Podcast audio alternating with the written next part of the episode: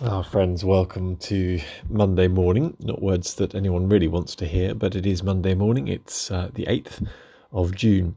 And uh, one of the things about um, just cycling through the book of Psalms um, in order is that one is forced to um, include Psalms uh, which don't have so many purple patches that we don't normally find on Christian posters with sunsets behind them that we wouldn't normally uh, choose as our favourite uh, ones but also occasionally the favourites come up. And um, today, Monday morning, our Monday psalm is Psalm 23, uh, one of the best known and best loves, loved parts of Scripture, I'm sure, uh, hands down. So much to look forward to. Uh, friends, how are you doing? How are you doing? How are you feeling about this next week? I feel um, I feel quite short on joy actually. It feels good to admit that let's bring ourselves to the Lord and ask Him to fill us up and, um, yeah, restore to us the joy, I suppose, of our salvation. The Lord is good, a strong refuge, friends, when trouble comes. God is close to those who trust in Him. That's from Nahum chapter 1, verse 7. Lord, we're going to pray this familiar prayer, but we mean it. As we come to you today, we recognize that we don't know what it'll hold. You are the Alpha and the Omega, the beginning and the end, and so right now, in a moment of quiet, we hold our day out to you.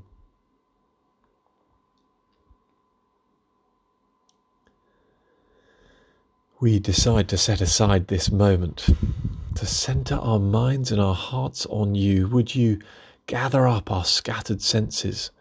And focus them, focus them on you. Lift the eyes of our hearts to look on you.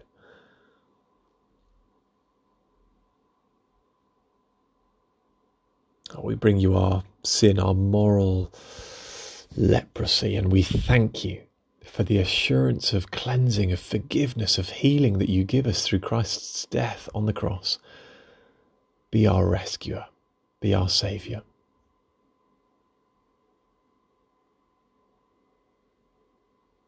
And we're not here, uh, Father God, as passive passengers. We know that you require us to be active listeners, active receivers, sitting at your feet, choosing to sit at your feet instead of a thousand other things that need doing,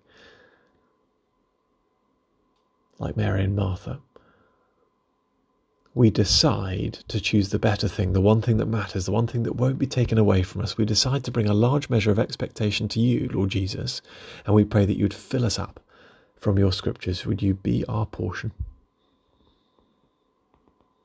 Psalm 23, a psalm of David. The Lord is my shepherd. I lack nothing. He makes me lie down in green pastures. He leads me beside quiet waters. He refreshes my soul. He guides me along the right paths for His name's sake. Even though I walk through the darkest valley, I will fear no evil because you are with me. Your rod and your staff, they comfort me. You prepare a table before me, even in the presence of my enemies. You anoint my head with oil, my cup overflows. Surely your goodness and your love will follow me all the days of my life, and I will dwell in the house of the Lord forever.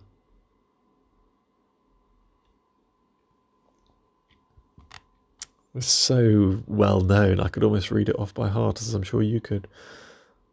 Let's walk through it together. The Lord is my shepherd, I lack nothing. Uh, we we don't lack anything because of the nature of our shepherd, because of him. Our filling up and our provision is personal. And it comes with the name of Yahweh underneath it, our God, who comes to us in the person of Jesus Christ by his Spirit. It's because of him that we lack nothing. I wonder, can you say that in faith today? I lack nothing. He makes me lie down in green pastures, leads me beside quiet waters. Ah, it's a picture of tranquility, of rest, of refreshment, But again, the emphasis is on the shepherd, isn't it? He makes me. He leads me. It is His work to do that. Thank you, Lord Jesus. verse 3 He refreshes my soul. Just as the stream is to a dry mouth, so is the shepherd to a dry soul. Our Father God, please slake our spiritual thirst this morning. But then there's this jump. It's jarring as you read it. Verse 4 from, you know, we've just been in the green pastures listening to a trickling brook. And suddenly we're in, we're in the darkest valley, the valley of the shadow of death in some translations. And it leaves us reeling, saying, Whoa, what? But isn't that our human experience as disciples? We've all had years, months, seasons in life where we've been in green pastures. It's been good. Joy has been close at hand, and yet all too suddenly we end up in the valley of darkness. And, friends, the thing I want to underline from this for us this morning is that the shepherd isn't absent when we are no longer in the green pastures. The shepherd is just as close. Are you in a dark valley this morning? He's with you. And be comforted because his rod and his staff are with us. Those are the instruments a shepherd would have used in the first century and previous for discipline and guidance. Friends, be encouraged. He will discipline you to keep you close to him and He will guide you by hook or by crook to keep you on the right path. He will. Verse 5 You prepare a table before me in the presence of my enemies. It's a picture of plenty and celebration in the midst of isolation and danger. It's almost as if this psalm is saying, Don't look at your circumstances. They needn't determine your state of mind. You look around, you see enemies, but look, look, look at, look at what's just beneath you. It's a, it's a plate filled with food. It's a party. It's a, a table laden with the finest of fare. And verse 6 Surely your goodness and love will follow me all the days of my life. The word there, follow, has a stronger sense, really, of pursuit. Surely your goodness and your love will pursue me unrelenting pursuit of God's goodness and love. I wonder, are you able to say that today? Surely your goodness and love will pursue me today, the 7th of June. That may need to be a statement of faith and not a description of experience, and that's fine. That is Christian discipleship. But will you pray that? Will you say that? Will you confess that today?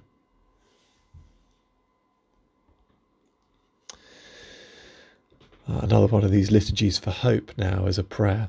This is a liturgy for those who feel stuck, and I think that's many of us feeling stuck in the same rhythm. It feels like Groundhog Day. Uh, we long for a break, for some variation, for some light to pierce through. We feel stuck. Let's pray.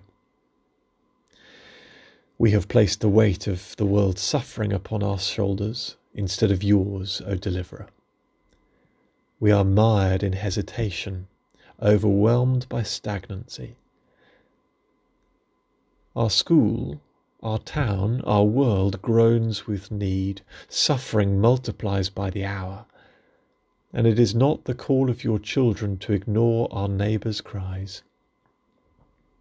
But, O Saviour, how do we wash another's feet when we cannot touch? Where our understanding falters, where our knowledge dwindles, where our expertise ends, O Lord, you meet us there. Your word is a lamp to our feet and a light to our path when we cannot see the next right step. Our loving God, you've said this is your will to be joyful always, to pray continually, to give thanks, to do justice, to love kindness, to walk humbly with you. Our portion is you and your redemptive work. You are our shepherd.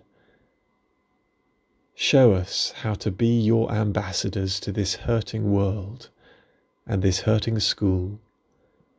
Teach us how to use our hands and resources when words fall short.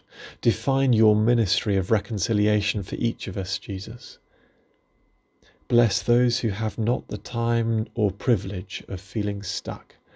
Those on medical front lines, those stocking shelves, those teaching their children, those caring for the vulnerable, those turning the gears of our beloved school and town. O author and perfecter of our faith, you use us to write a beautiful story amid crisis. As parts of your body appointed by that same Spirit, we do not receive your grace in vain and trust we have everything we need to abound in every good work.